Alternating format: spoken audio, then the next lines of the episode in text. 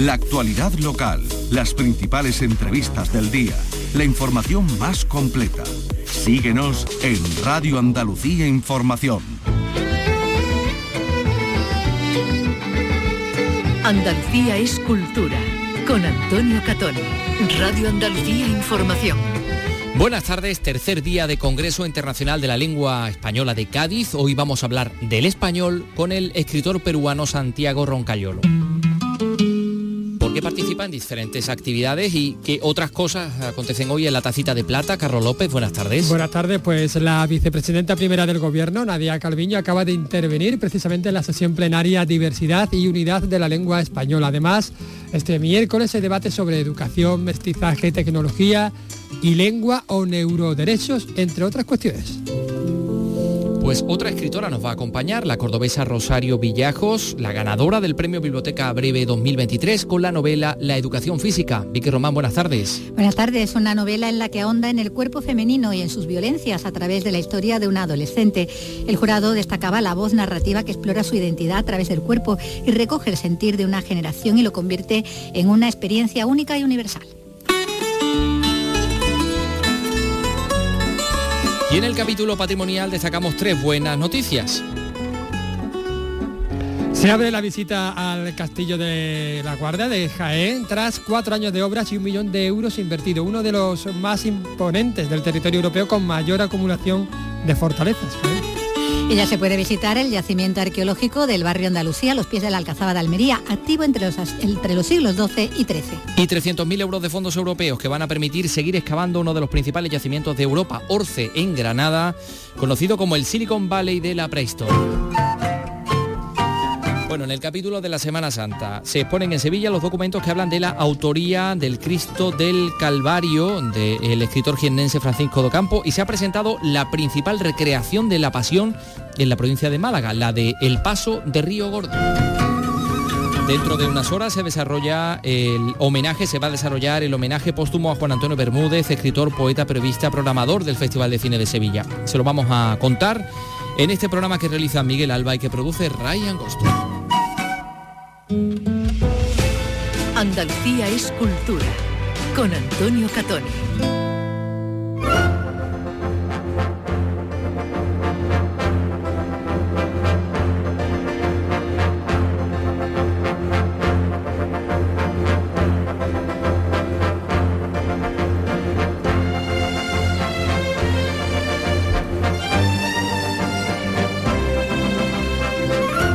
Tres y tres minutos, tercer día del Congreso Internacional de la Lengua Española de Cádiz. La vicepresidenta primera del Gobierno, como les contábamos, Nadia Calviño, acaba de intervenir en una sesión, en la sesión plenaria, sobre diversidad y unidad de la lengua española.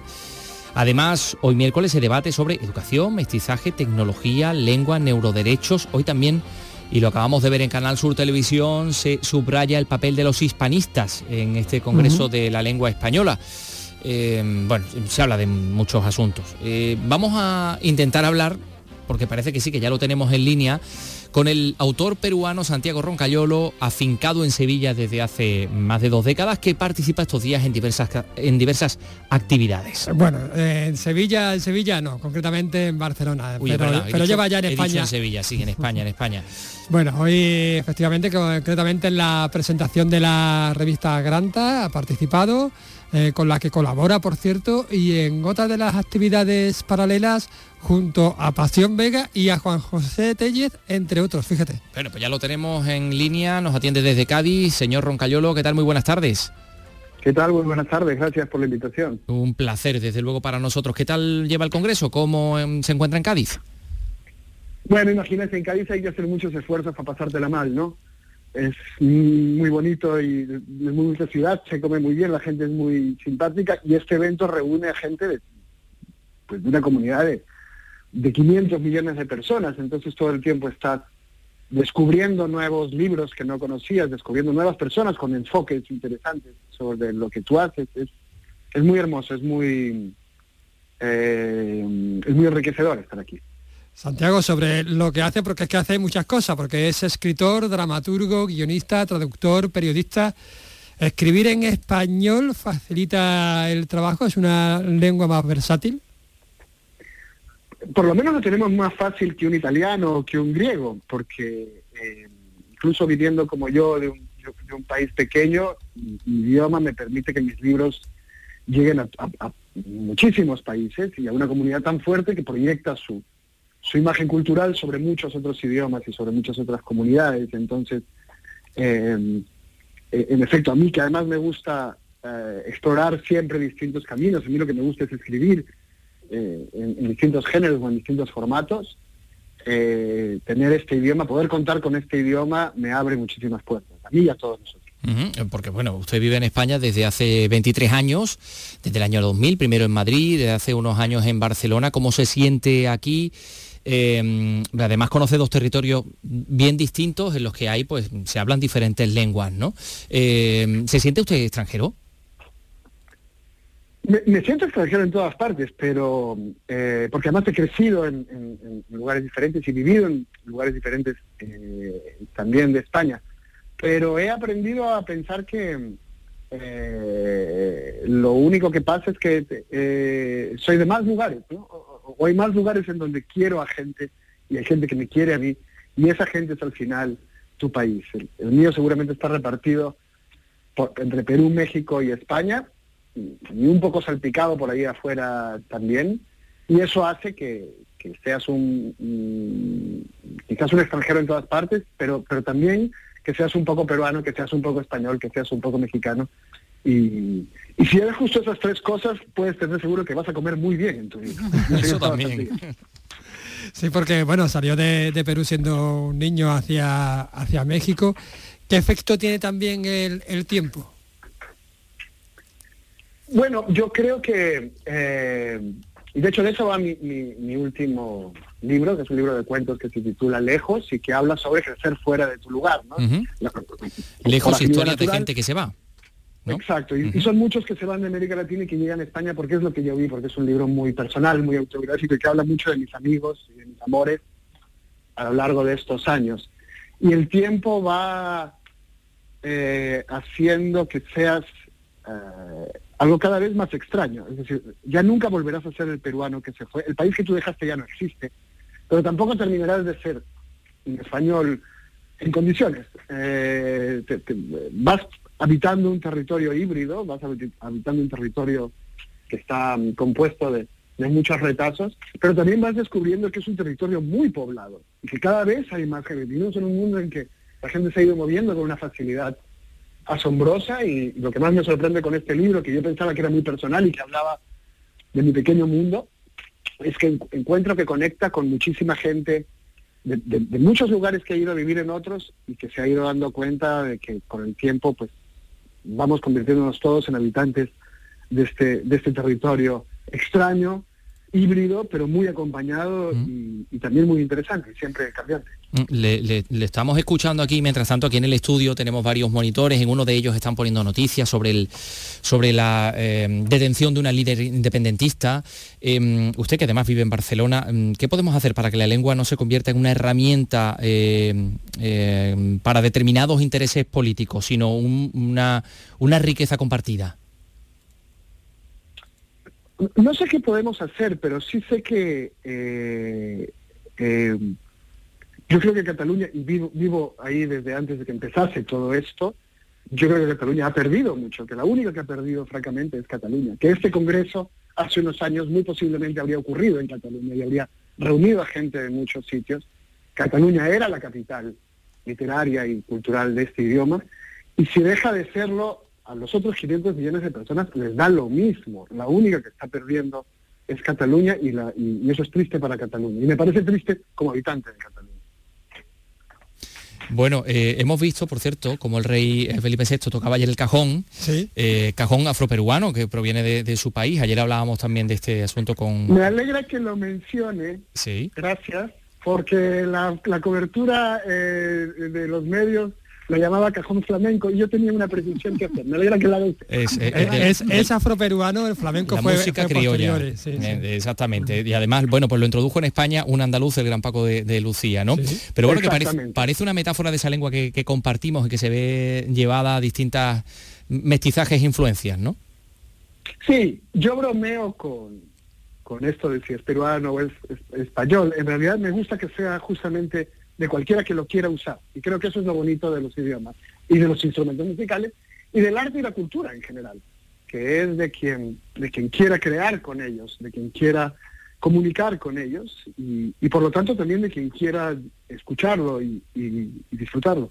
En ese sentido, ¿el, ¿el español es también una lengua indígena? Sí, pero lo que pasa es que somos muchos indígenas. a ver, en algunos sitios yo también entiendo, sobre todo en, comunidades eh, cuya forma de vida está muy amenazada, pero que no son Cataluña, me refiero a comunidades indígenas del Amazonas o de lugares de Centroamérica, el español es una presión muy importante sobre la forma de vida de, estas personas. Yo creo que no es, o sea, no hace falta que haya solo un idioma. Son más ricas las comunidades que tienen más de un idioma. Y, ah. es algo que deberíamos promover también. Se lo preguntaba porque en, Perú creo que hay como 48 lenguas cooficiales, ¿no? Y entre todas, digamos que hay una común que, también se podría considerar indígena como el español, ¿no? Chirinos creo, Andrés Chirinos creo que, defiende esta teoría. Sin duda. O sea, lo que pasa es que puede ocurrir, eh, a diferencia de Europa, que más bien tiene el problema del extremo opuesto, eh, puede ocurrir que, y yo he visto ocurrir, que haya gente que no quiera que sus hijos hablen su idioma, porque considera que el único idioma en que les va a ir bien es el español. Y creo que eso es, pues lo mismo, también es perder un idioma, también es perder una cultura. Y, los idiomas, como, eh, lo que tiene de maravilloso la cultura y el conocimiento en general es que puede convivir con más conocimiento, no es que uno quite al otro. Y esto es lo que tenemos que hacer en América, de hecho. Cosa que también está pasando en Estados Unidos, donde muchos hispanohablantes pues no permiten a sus hijos que hablen español en casa y, solo quieren que hablen inglés para que supuestamente se adapten mejor a esa, a esa otra cultura. Bueno, ahí está usted con... Pero Estados Unidos ya es medio nuestro también. Bueno, el, país con... exactamente. es imparable. El, país con mayor número de hispanohablantes. Estamos hablando de, los Estados Unidos de América. Bueno, está usted junto a Pasión Vega, junto a eh, Juan José Telles, Luis García Montero, Antonio Martínez Ares. Eh, en fin, veo que le gusta a usted mezclarse con un montón de gente muy diversa, ¿no? ¿Cómo le ha ido? Muy bien, muy bien porque además es gente eh, a, la que, a, la que admiro. O sea, es, muy bonito encontrarte con gente cuyo trabajo admiras, cuyo trabajo respetas y, que, ellos sepan quién eres tú y quieran conversar contigo y, te consideren parte de su mundo es, eh, especialmente emocionante. Sobre todo si tienes un oloroso, un, atuncito, una, vista bonita en una terraza, no, no sé qué más podrías pedirle a la vida. Entonces, ¿qué más hace falta? Por cierto, ha publicado en su cuenta de Twitter unos segunditos ¿no? de la actuación de, Pasión Vega. No sé si, si le gusta Pasión, si le gusta la copla, si le gusta también el carnaval. En la primera fiesta a la que yo vine cuando llegué a vivir a España, cuando llegué a estudiar España y no sabía si iba a quedarme a vivir, eh, fue el carnaval de Cádiz. Me, acuerdo muy bien, me acuerdo muy bien de que había unas eh, chirigotas vestidas de vacas locas, pero en la época de la vaca loca, otra chirigota que estaban vestidos de caballeros del siglo XVII, pero con tampax. Y me acuerdo de haberme reído con, varios amigos por toda esta ciudad, me acuerdo de haber eh, haberme impresionado con toda esta creatividad popular y, y me acuerdo de haber dicho, está bien este país, ¿no? Creo que nos vamos a quedar un poco más. creo que nos vamos a entender bien, creo que esto es como, como el mío. Bueno, Santiago Roncayolo, nos quedamos sin tiempo, nos hubiera gustado mucho también hablar sobre su última novela, el año que nació, en que nació El Demonio, ese thriller que nos lleva a una Lima que quizás se pareciera mucho a Granada o a Sevilla o a, Cádiz, ¿no? En 1623. Nos lleva, nos lleva a una Lima que era España, porque es el virreinato y en ese momento eso era el territorio español. Pero en España todavía va a a tardar en, aparecer. Está apareciendo en México, vamos a hacer América y vamos a salir en octubre en España. La esperamos. Vamos a hacer la, conquista al revés. Exactamente, exactamente. Nos, que nos conquistemos todos y que nos contaminemos todos y que eh, sepamos o que caigamos en la ¿eh? cuenta de que todos compartimos, como decíamos, esa misma visión del mundo que es nuestra lengua. Santiago Roncayolo, muchísimas gracias. Muchísimas gracias a ustedes. Un, un, abrazo. Eh, son las 3 y 14 minutos. Enseguida volvemos para hablar de patrimonio. Desaparecidos. El programa de referencia en la radio que da voz a las necesidades de los familiares de personas desaparecidas. Si ya nos seguías en Canal Sur Podcast, ahora estamos en la radio a la carta de Canal Sur, con información sobre investigaciones, testimonios y el seguimiento informativo de desapariciones actuales y antiguos casos para evitar el olvido. Desaparecidos. Presentado por Patricia Torres, los jueves desde las 11 de la noche en Radio Andalucía Información.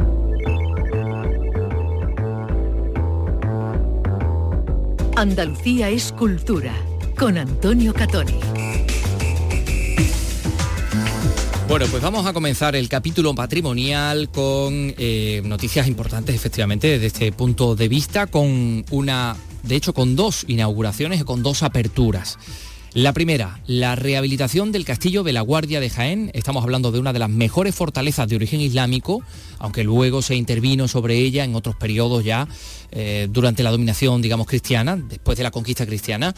Eh, es una de las mejores eh, fortalezas, de los mejores castillos que se conservan en la provincia y fue clave en la reconquista cristiana del Reino de Granada. A partir de hoy, esta fortaleza se incorpora como castillo visitable a esa ruta de los castillos de la provincia de Jaén. Recordamos que Jaén es el territorio con mayor densidad de este tipo de construcciones de toda Europa. Alfonso Miranda nos lo cuenta con detalle. Casi cuatro años de obras y un millón de euros han sido necesarios para poner en valor y en uso turístico uno de los mejores castillos que hay en la provincia de Jaén, el de La Guardia, de una localidad de la que es alcalde Juan Morillo ha servido para poner en valor algo que demandábamos, como he dicho, desde hace pues prácticamente 20 o 25 años y yo no son otras palabras de agradecimiento tanto al gobierno de España como a la Diputación, la colaboración, la colaboración que no hubiese sido posible su restauración si no hubiese sido por, la intervención de ellos. Esta rehabilitación se ha hecho con cargo a los fondos del 1,5% cultural del gobierno de España. El resto lo ha puesto el ayuntamiento y la Diputación Provincial de Jaén de la que es presidente Francisco Reyes hablamos de recuperar patrimonio que sin lugar a dudas es una de las señas de identidad de ese elemento diferenciador con respecto a otros territorios que apuestan por el turismo de interior y que permite, además de la inversión eh, desde el año 2021, que esté incorporado en el plan de actividades de la ruta de los castillos y de las batallas. El castillo de la Guardia está ya en uso turístico. En su torre del homenaje se ha instalado como un centro de interpretación para conocer la importancia que en sus años tuvo este castillo, en el límite entre las tropas cristianas y moriscas que formaba parte, claro, de toda esa batería de castillos, de fortalezas, de torres vigías que acababa en Moclín y de Moclín pues a la misma Alhambra, ¿no? a la capital del reino de Granada. En otro punto del antiguo reino de Granada, la Alcazaba de Almería, ya se puede visitar el yacimiento arqueológico del barrio andalusí que está a los pies de esta Alcazaba. Está abierto desde el viernes y supone pues una visión a esa vida cotidiana, a esa vida diaria de los musulmanes almerienses durante los siglos XII y XIII. Almería, Elizabeth Ortega.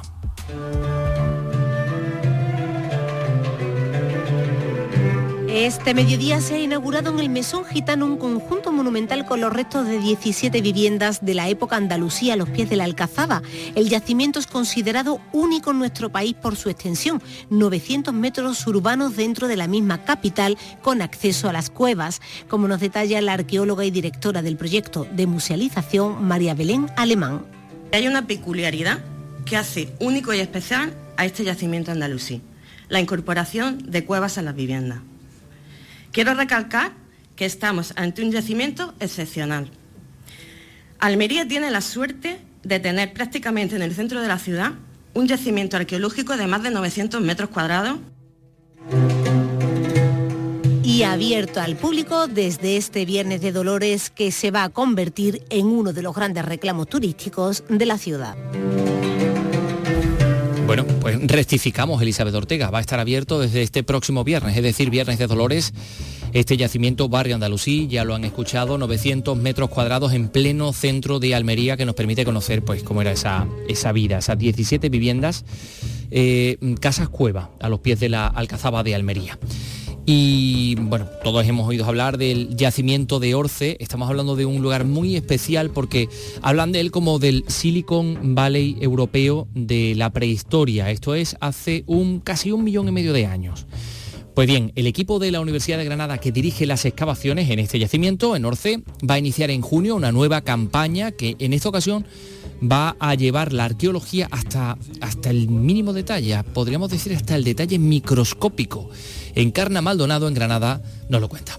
El yacimiento de Orce se comenzó a excavar hace ya 40 años. Desde entonces se ha mantenido la actividad científica de forma casi permanente para sacar a la luz un yacimiento de un millón de años que ha resultado clave en Europa, como explica el director de los trabajos, Juan Manuel Jiménez. Tiene el mérito de ser el lugar donde está la presencia humana más antigua de todo el continente europeo, en particular de la, de la zona occidental de este, de este territorio y es fundamental para entender el comportamiento humano y quiénes somos y de dónde venimos. En esta campaña participa un centenar de personas, la mitad científicos de primer nivel y muchos llegados desde diferentes universidades europeas, para una fase en la que los trabajos se llevarán hasta el detalle microscópico. Afortunadamente, las técnicas analíticas han avanzado muchísimo y se han abaratado en los últimos, en los últimos tiempos, de tal manera que podemos coger una secuencia del yacimiento, o sea, estudiar cuáles han sido los cambios que se han ido produciendo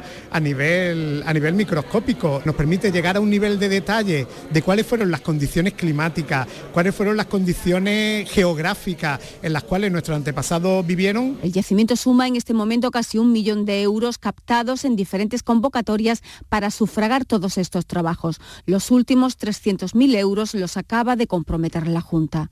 El excepcional valor de este yacimiento también es un activo de primer orden para Orce. Hoy su alcalde, José Ramón Martínez, ha pedido a la Junta que ceda al municipio los restos excavados y que se albergan en el Museo Arqueológico Provincial. Regreso de los fósiles que están depositados ahora mismo en el Museo Arqueológico Provincial, que tenemos unas instalaciones magníficas.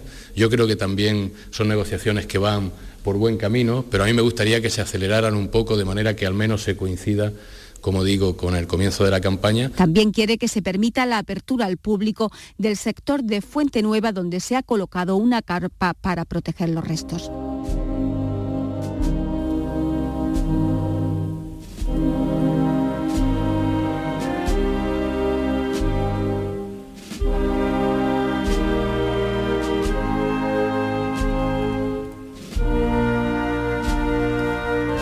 Pero con esta música ya está claro, o parece claro de qué vamos a hablar, aunque música que últimamente se utiliza prácticamente para todo, porque no es raro entrar en un supermercado, Carlos López. Sí, por ejemplo, en Camas, por ejemplo. En, tu localidad, sí y encontrarse música de Semana Santa. Por supuesto. O no es raro, Vicky Román, entrar en un gimnasio, como hizo Ray Angosto el otro día, y hacer una sesión de spinning con música de Semana Santa. Bueno, en fin.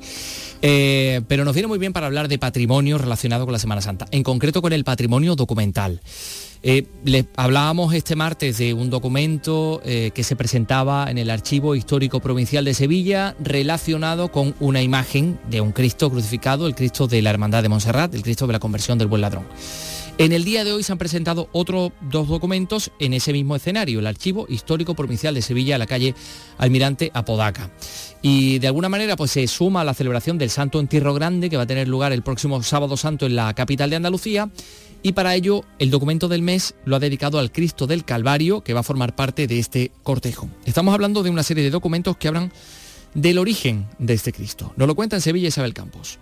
El primer archivo se refiere al encargo que le hizo Gaspar de Torquemada a Francisco Campo en 1611 y que firman en 1615 para la creación de un Cristo como el de los cálices, detalle en el que insiste mucho Torquemada. Ocampo recibió por dicho encargo 1.600 reales y no se conformó con hacer una copia, sino que realizó una creación propia dotada de gran personalidad, una obra maestra. Igualmente hay otro documento documento que fija cómo llegó este Cristo a la hermandad a través de la venta por parte de la familia de Torquemada a la Hermandad de los Mulatos, el origen de la Hermandad del Calvario. Lo explica así el investigador del documento Joaquín Rodríguez. Bueno, el documento es la venta que hacen los herederos de la, persona que encarga, de Gaspar Pérez Torquemada, que es la persona que encarga a Francisco Docampo la, la hechura del crucificado, eh, una vez fallecido este, este, este, señor y fallecida su mujer, que al parecer pues, le tenía bastante devoción a la, imagen, pues los hijos liquidando bienes familiares, pues venden la vender la talla y la venden a la cofradía de la, de la, presentación, que era de los mulatos de Sevilla. Al parecer, pues parece que a través de un esclavo que tenía la propia familia, un esclavo mulato que pudo servir probablemente de conexión, de nexo entre la, entre la familia y la, y la cofradía que se interesaría, por, lógicamente, por adquirir la, la talla. La autoría del Cristo del Calvario se desveló en 1941 durante el proceso de restauración cuando se encontró un pergamino que lo identificaba como obra de Ocampo. El hermano mayor del Calvario, José María Carnero, ha agradecido la investigación que arroja detalles sobre este origen de la hermandad. Luego la satisfacción de ver el original de ambos documentos, concretamente el, hallado más recientemente, que es la, la, venta del Santísimo Cristo la Hermandad de la Presentación, nuestro precedente histórico, pues ha supuesto el cierre eh, de una parte importante de nuestra historia. ¿no? Conocer que el Cristo del Calvario pues, ya estuvo en nuestra Hermandad de los Mulatos eh, a los pocos años de su ejecución, pues desde luego ha sido una satisfacción y, bueno, y sobre todo un agradecimiento por conocer nuestra historia. ¿no? El archivo provincial expone además dos fotografías del fondo de Joaquín González Moreno, dos imágenes en blanco y negro en la que se aprecia el discurrir del paso de la urna del señor yacente de la Hermandad del Santo Entierro.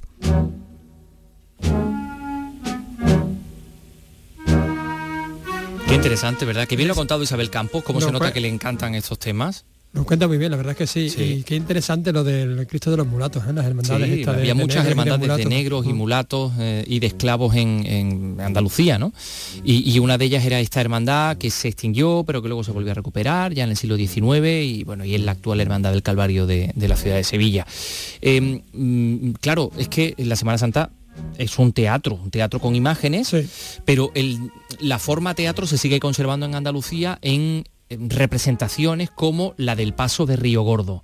Se ha presentado la de este año y van a participar medio centenar de vecinos el viernes y el sábado santo. Estamos hablando de la representación más famosa de todas las que tienen como escenario la provincia de Málaga, que son unas cuantas sobre la Pasión de Cristo. Esta de Río Gordo. Alicia Pérez, cuéntanos. Sentencia. Yo, el pretor Poncio Pilato, procurador general y juez de Jerusalén, se realiza en un escenario natural de 8.000 metros cuadrados. Es un repaso teatral a una veintena de pasajes del Antiguo y Nuevo Testamento, basándose en pregones del siglo XVIII. El paso es mucho más que un acto religioso. Emilio Sánchez es el presidente de la Junta Organizadora. Aquí no hay ni política ni incluso religiones, porque tenemos hasta musulmanes que participan con nosotros, muchísimos extranjeros que tampoco son, son católicos, son cristianos, pero son evangelistas y la, vamos todos a una, ¿sabes? Entonces es bonito cómo esas familias eh, entran, niños desde pequeñitos con su madre, incluso tenemos ya hasta abuelos que pasean con su hija y con sus nietos. Es una de las representaciones más antiguas de España y está declarada fiesta de interés turístico nacional. Se hace desde 1956. Este año estrena la venta de entradas por internet. Señor, perdóname. Aunque no saben lo que hago.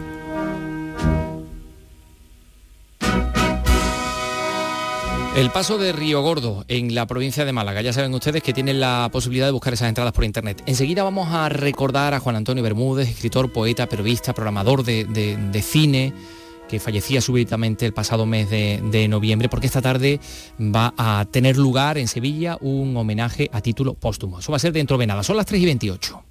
Los principales contenidos informativos del día de cada provincia están en Nocturno, en Radio Andalucía Información. Las mejores entrevistas de actualidad las tienes en el programa Resumen de la Medianoche, con los protagonistas de cada día porque son noticia. Nocturno en Radio Andalucía Información. Andalucía en local. De lunes a viernes, en la medianoche, con Beatriz Rodríguez. Radio Andalucía Información. Andalucía es cultura. Radio Andalucía Información. Con Antonio Catoni.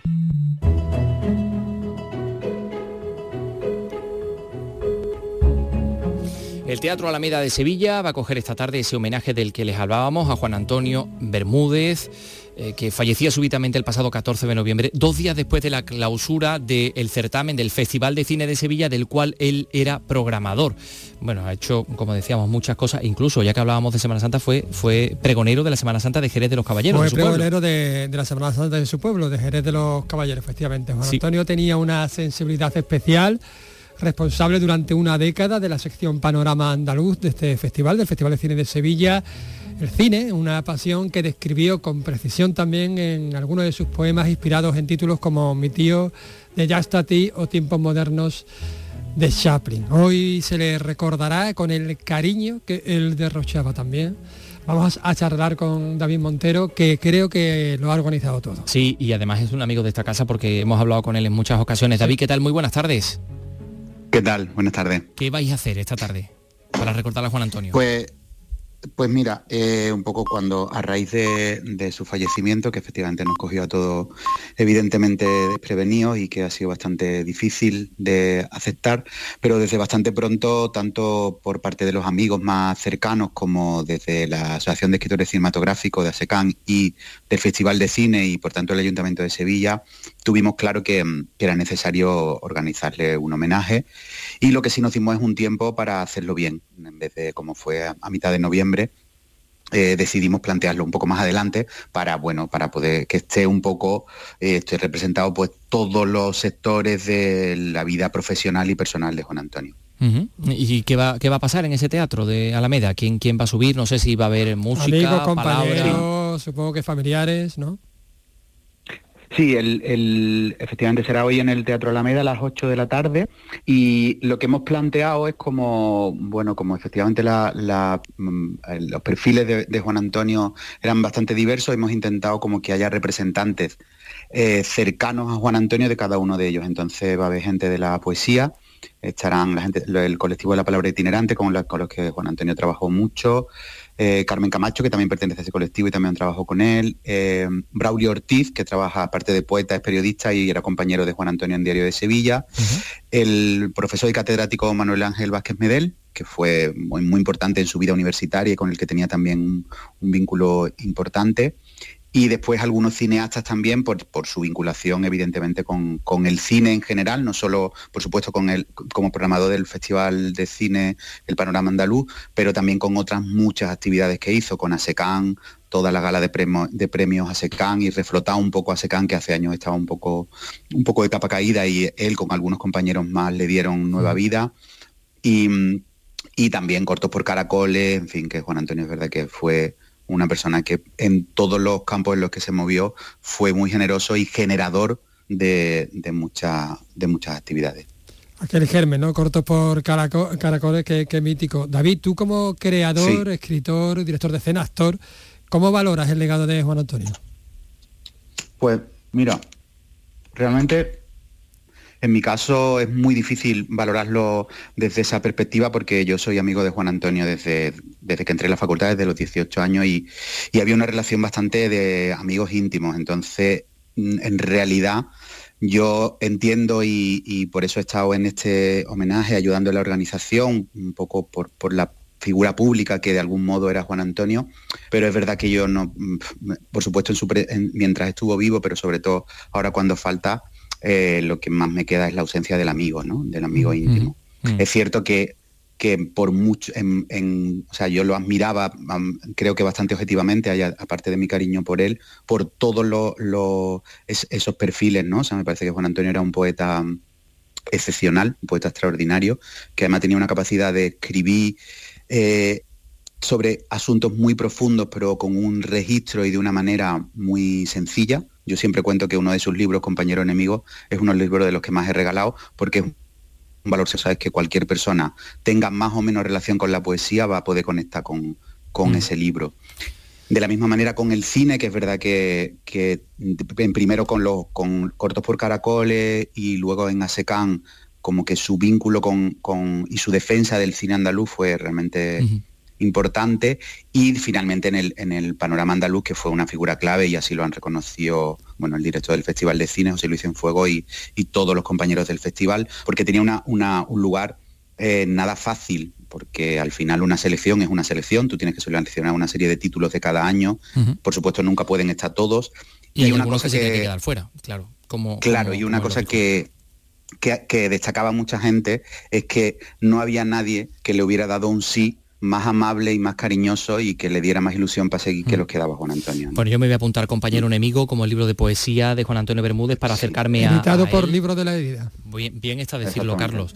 David Montero, gracias por estar con nosotros y que, y que vaya fantástico este homenaje en el Teatro Alameda de Sevilla a Juan Antonio Bermúdez. Un abrazo. Un abrazo. Muy bien, un abrazo. 3 y 34.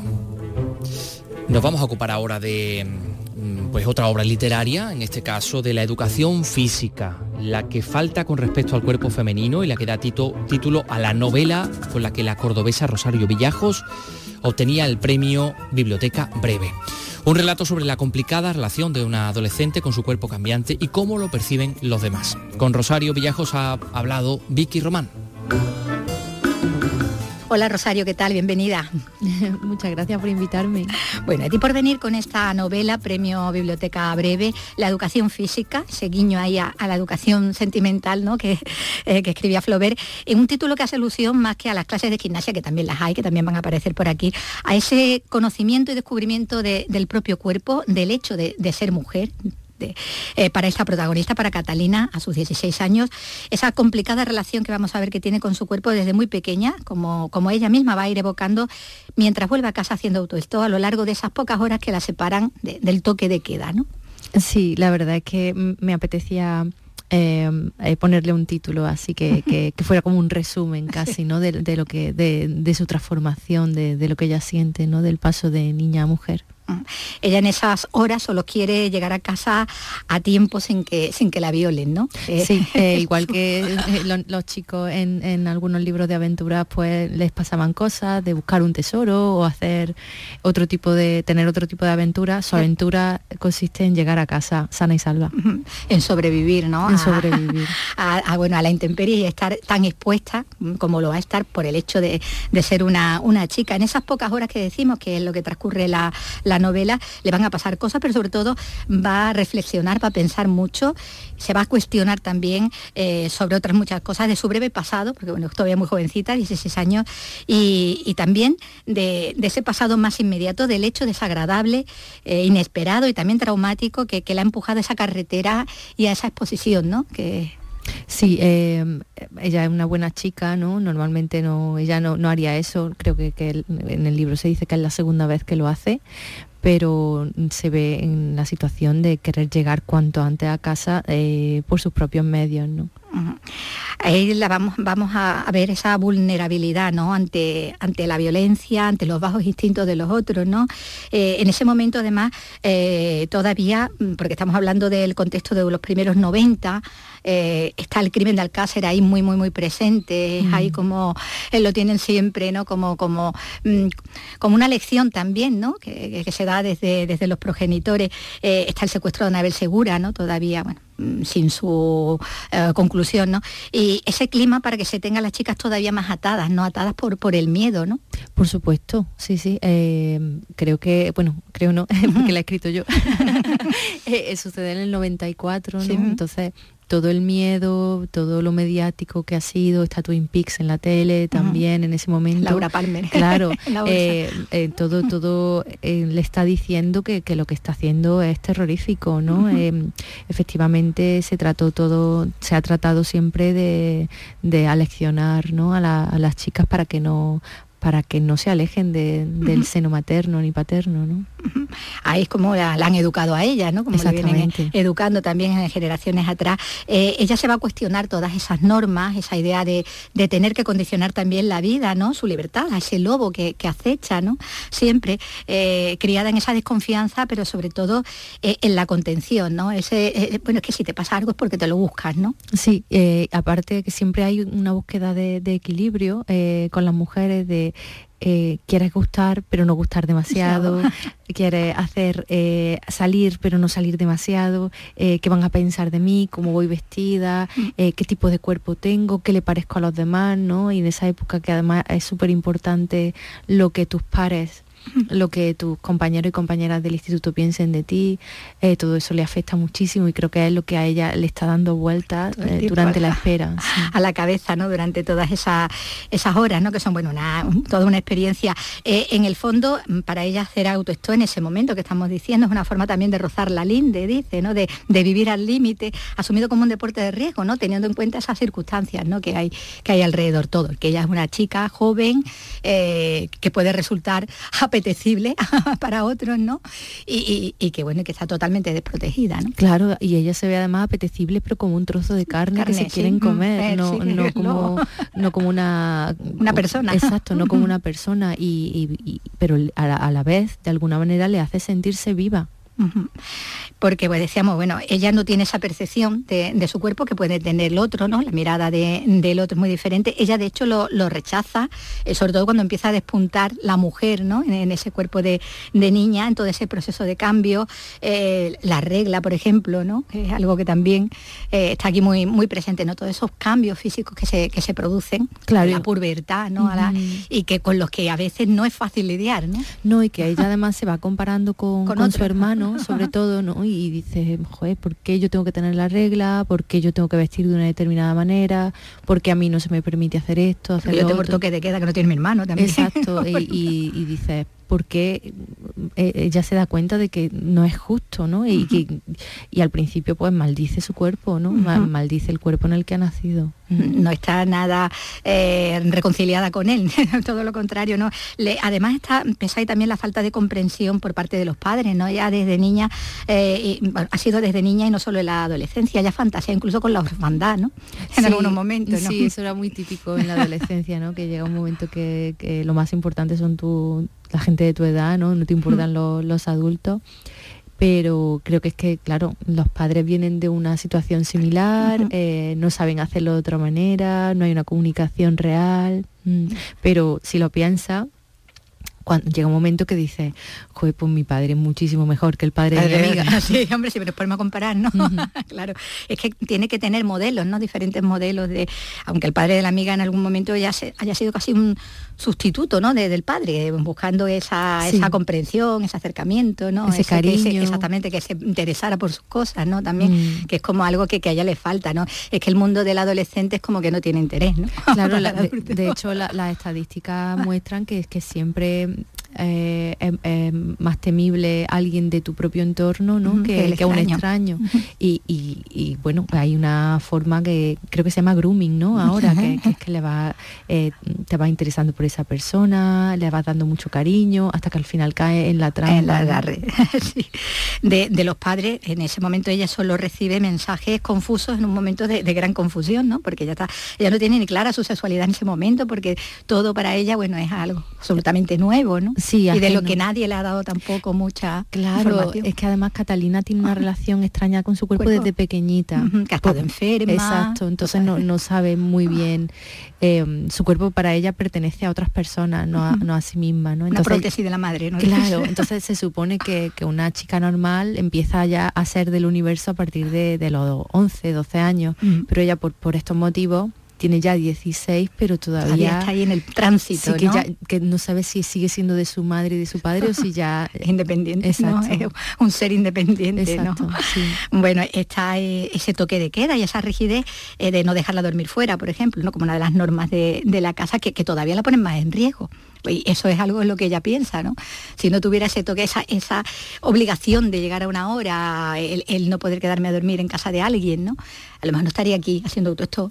Claro, pero es falta de confianza de, sus progenitores, ¿no? Y de hecho eh, hay un momento en el que los progenitores no están porque se tienen que ir ese fin de semana y, evidentemente ella rompe la regla y hace, hace, lo que le da la gana ese fin de semana y luego se siente fatal por ello. Bueno, pues esta es la culpa, ¿no? La culpa es un un sentimiento, una sensación que está muy, muy presente. Otra faja. Es otra, otra faja como esa faja de, en el libro, ¿no? De la portada. la portada, ¿no? Esa faja eh, que también es, es, un corsé y también para como una protección, ¿no? Y en otros momentos que es como si fuera como con la blinda, ¿no? Sí, también la blinda del peligro, ¿no? Del peligro, sí. De, eh, eh, siempre me acuerdo de, acabo de leer hace, recientemente el, último libro de Elvira Navarro, ¿no? Y hay un momento en el que menciona que, que la, que la abuela de la protagonista se ponía una faja cuando sabía que el abuelo iba a llegar borracho a casa. O sea, las voces de Adriana. Sí, las voces de Adriana.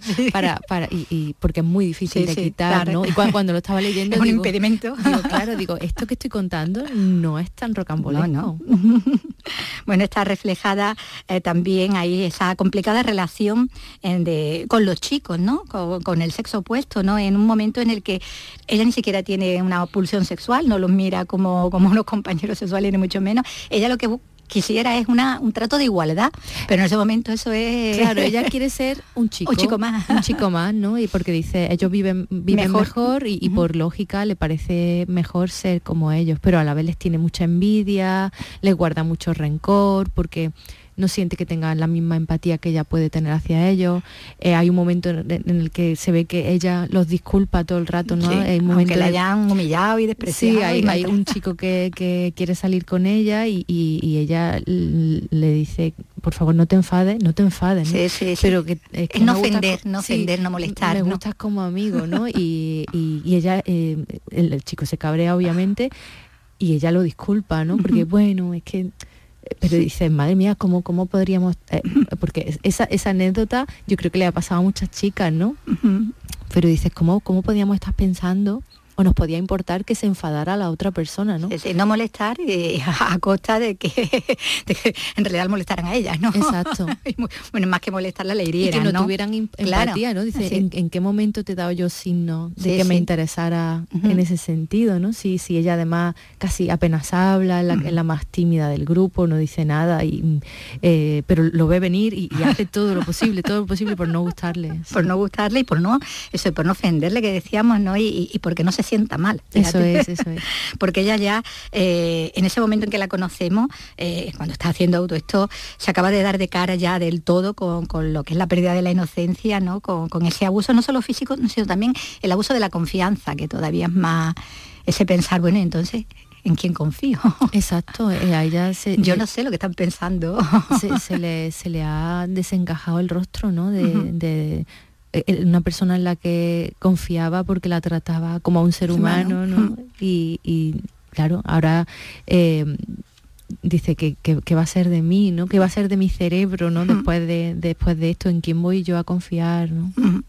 Bueno, decíamos eso, lo de la culpa, ¿no? Esa idea de que, em, esa idea, ¿no? Esa, ese mm, distorsionar, ¿no? La realidad para que la culpa sea precisamente de la víctima, ¿no? Sí. Que casi como ella se siente, lo culpable Sí. también. Si Y- ha dado, como decía antes, si ha dado pie o si ha mandado señales, que ella no claro, y además hay un pretendía. en el que ella ni siquiera denunciaría ni nada Ni de eso. ella lo único que quiere es que, que, que la gente sepa que ella no ha hecho nada. Bueno, que la gente, que su amiga, Amiga, sí, que su sí, su amiga sepa amiga. que no ha hecho nada. no perder a la amiga tampoco, Mm. ¿no? Mm, Vamos a ver que su forma de estar en el mundo, dice ella, es escribiendo, ¿no? La, la escritura, la lectura, pero sobre todo la escritura, ¿no? El también poner sobre el papel lo que se siente es muy, muy importante, ¿no? En, en ese desarrollo también, en esa educación, eh, no física sino mental de, de la protagonista, ¿no? De Catalina. Sí, de hecho ahí creo que está la pista de, de quién está narrando, eh, quién es la La narradora. que es su propio cuerpo, ¿no? Porque hay un momento que dice que, que sus primeros escritos parecían escritos, eh, parecían hechos por, por alguien muy cercano, eh, como si conociera a toda la familia, pero estaba en- como en tercera persona, ¿no? Y es su propio cuerpo, Cuerpo. mucho más sabio que ella, explicando todo el mundo, el- explicando el su mundo. mundo, sí, también. Bueno, y está también la música, ¿no? Está Kurt Cobain, ¿no? Que, lo tienen ahí. Eh, ella es muy grunge al Sí. principio también. Está Cristina los subterráneos, está el tema ese de Voy en un coche, ¿no? Que tenía sobre que ella lo pasaba, ¿no? En ese momento por, por las circunstancias que decíamos antes, Sí, ¿no? De lo que le recordaba el crimen. que había pasado. Sí.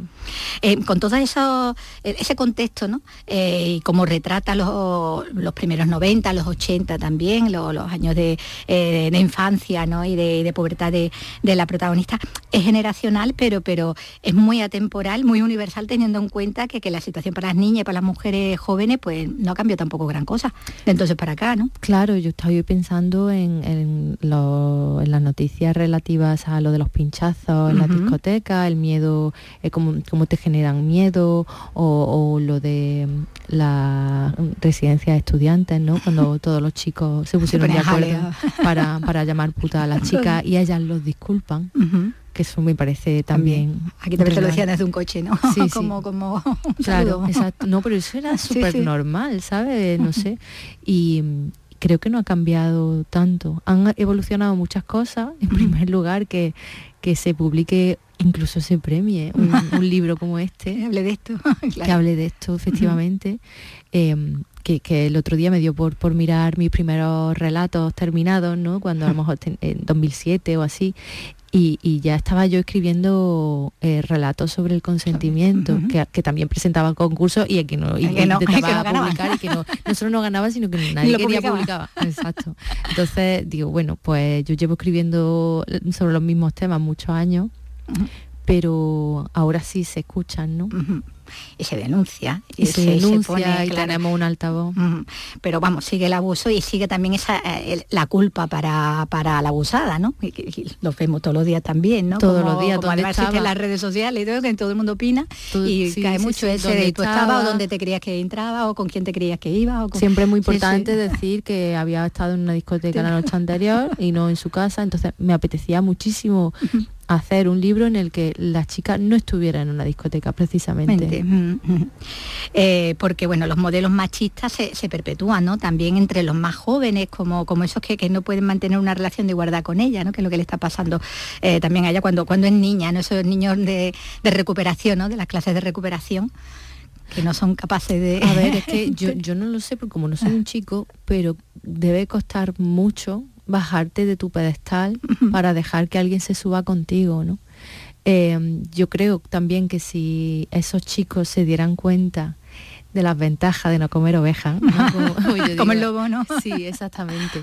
Em, creo que, el mundo sería bastante mejor porque eh, bueno, afortunadamente hay nuevos modelos de masculinidades em, en el que no hace falta ser tan macho. Estoy segura que de una pandilla de cinco habría un malote o dos y los demás, seguían la corriente. sí, sí, sí. Eh, como vemos ahí, ¿no? Eh, en, su relación con algunos, algunos de los chicos ¿no? que conoce, bueno, su relación también con, otras personas cercanas, mm, no solo jóvenes, también adultos, incluso esos extraños donde puede encontrar amabilidad, ¿no? Pero en el mejor sentido, ¿no? Sí, el padre de una, compañera que la recoge, que la recoge, el chico de la gasolina. Exacto, ahí se encuentra. O, bueno, su, hermano no es un chico malo, ¿no?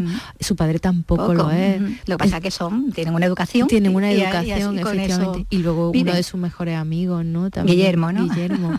Eh, chico rarito. El chico rarito.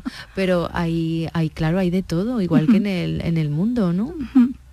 Bueno, pues todo eso está muy, muy presente en este, en este relato, ¿no?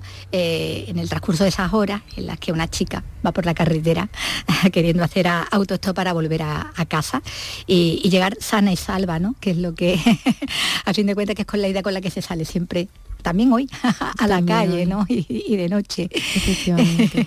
bueno, eh, Rosario Villajos nos ha traído esta, esta novela, ella que bueno, que también tiene novela gráfica, que bueno, tiene una formación en Bellas Artes.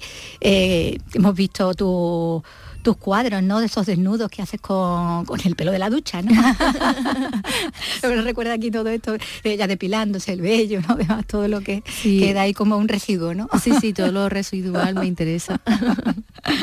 bueno, con eso, eh, como decimos, eh, todo eso es de lo que ella habla, eh, habla de, las mujeres, de las mujeres de, ahora, de, las de antes también, de las de la generación anterior, como esa madre, ¿no? Que, lo hace también lo mejor que puede, lo mejor que sabe, con, su hija también con mucha protección, también al principio precisamente por haber estado enferma, ¿no? una, madre obsesionada, con el cuerpo, además, ¿no? Con estar delgada. Con, el suyo, con el de la hija. Exacto. Controlar el suyo y el de la hija también, ¿no? Todo eso, como decimos, está aquí en esta novela La educación física, con la que ha obtenido este año el premio Biblioteca Breve, hace muy, muy poquito, como, como aquí lo contamos también. Pues muchísimas gracias, Rosario. Muchas gracias a ti.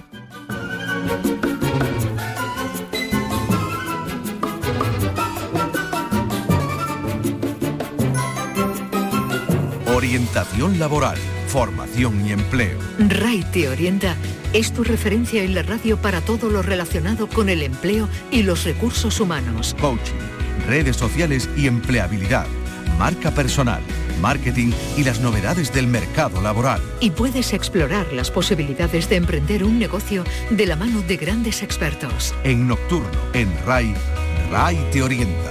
Con Silvia Saucedo. Los miércoles desde las 10 de la noche. RAI, Radio Andalucía Información. Andalucía es cultura. Con Antonio Catoni. Bueno, nos quedan seis minutos, ya que ha hecho Vicky Román alusión a esos desnudos de Rosario Villajos, no se los pierdan. Si ponen ustedes en Google, el buscador, mmm, desnudos con el pelo de la ducha, Rosario Villajos, aparecerán las fotografías de esos desnudos, que son auténticas genialidades, efectivamente, con pelos muy largos en el azulejo de la ducha, pues están dibujados todos esos, todos esos desnudos. Eh, nos queda tiempo para felicitar a José Rodríguez Peña, constructor de guitarras artesanas en Córdoba desde la década de los 70, que ha recibido la carta de maestro artesano que ha concedido, que concede la Junta en reconocimiento de su labor. Mar Vallecillo, Córdoba. Y entre sus clientes han estado desde Paco de Lucía o Vicente Amigo a Los Panchos o Alejandro Sanz, entre otras celebridades. Rodríguez Peña fabrica con sus manos verdaderas obras de arte, numeradas y casi todas por encargo, con una técnica de barnizado a muñequilla que le ha hecho famoso. Ha alumbrado piezas que han alcanzado los 20.000 euros de precio. Hasta el prestigioso compositor Andrés Segovia quiso probar una de sus guitarras. Le digo, maestro, esta guitarra está muy bajita. Yo no quería decirle que se parecía a una guitarra flamenca porque en aquella época los flamencos y los clásicos era como un enfrentamiento. Y me dice, yo es que toco la guitarra, yo no me peleo con la guitarra. Solo 13 artesanos cordobeses más han sido merecedores de esta distinción de la Junta y en otras disciplinas. Enhorabuena José Rodríguez Peña, constructor de guitarras artesanas en Córdoba, que bueno, pues desde los 10 años eh, lleva trabajando en, ello, este luthier. Esta tarde se inaugura en la sala de exposiciones de Caja Granada una exposición, evidentemente, dedicada a la diseñadora Ágata Ruiz de la Prada, que también va a presentar un libro de memorias. Es la primera vez que llega una muestra de esta autora a Andalucía. Jorge Muñoz nos lo cuenta. Una suerte de pasarela que muestra 40 piezas seleccionadas por la propia autora y que se complementa con libros, catálogos y fotografías que se pueden ver desde ahora en Granada, ciudad que ha elegido también para presentar sus memorias. Que vean un poco, yo creo que dándote un paseíto de cinco minutos por aquí ya entiendes muchísimo sobre mi trabajo. Y, y, si encima de eso voy a contar mi vida, que me desnudo completamente en mi libro de las memorias esta tarde, pues ya no se puede pedir más, ¿no? La exposición, que muestra una retrospectiva de 35 años, se puede ver en Granada hasta el 2 de julio.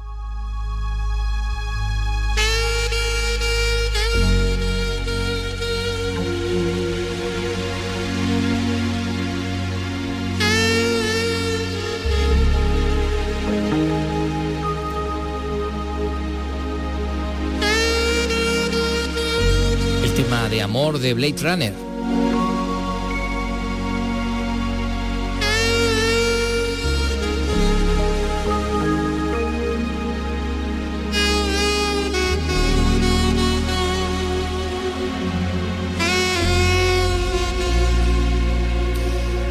¿Y por qué lo escuchamos? Pues porque tal día como hoy nacía hace 80 años Evangelos Odiseas Papatanasiou, más conocido como Vangelis, teclista y compositor griego de distintos estilos, bueno, música electrónica, orquestal, ambient, new age y rock progresivo.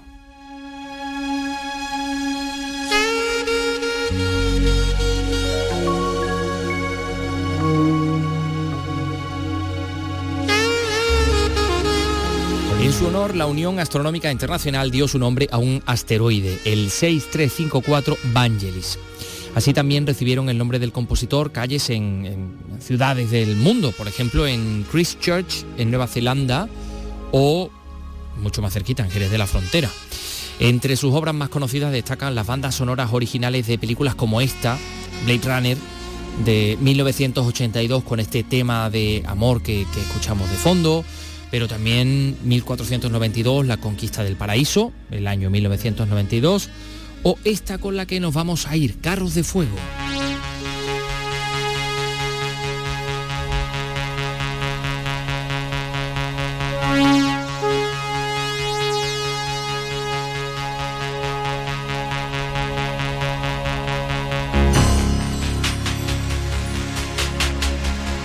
Ganadora del Oscar a la mejor banda sonora en, el año 1981.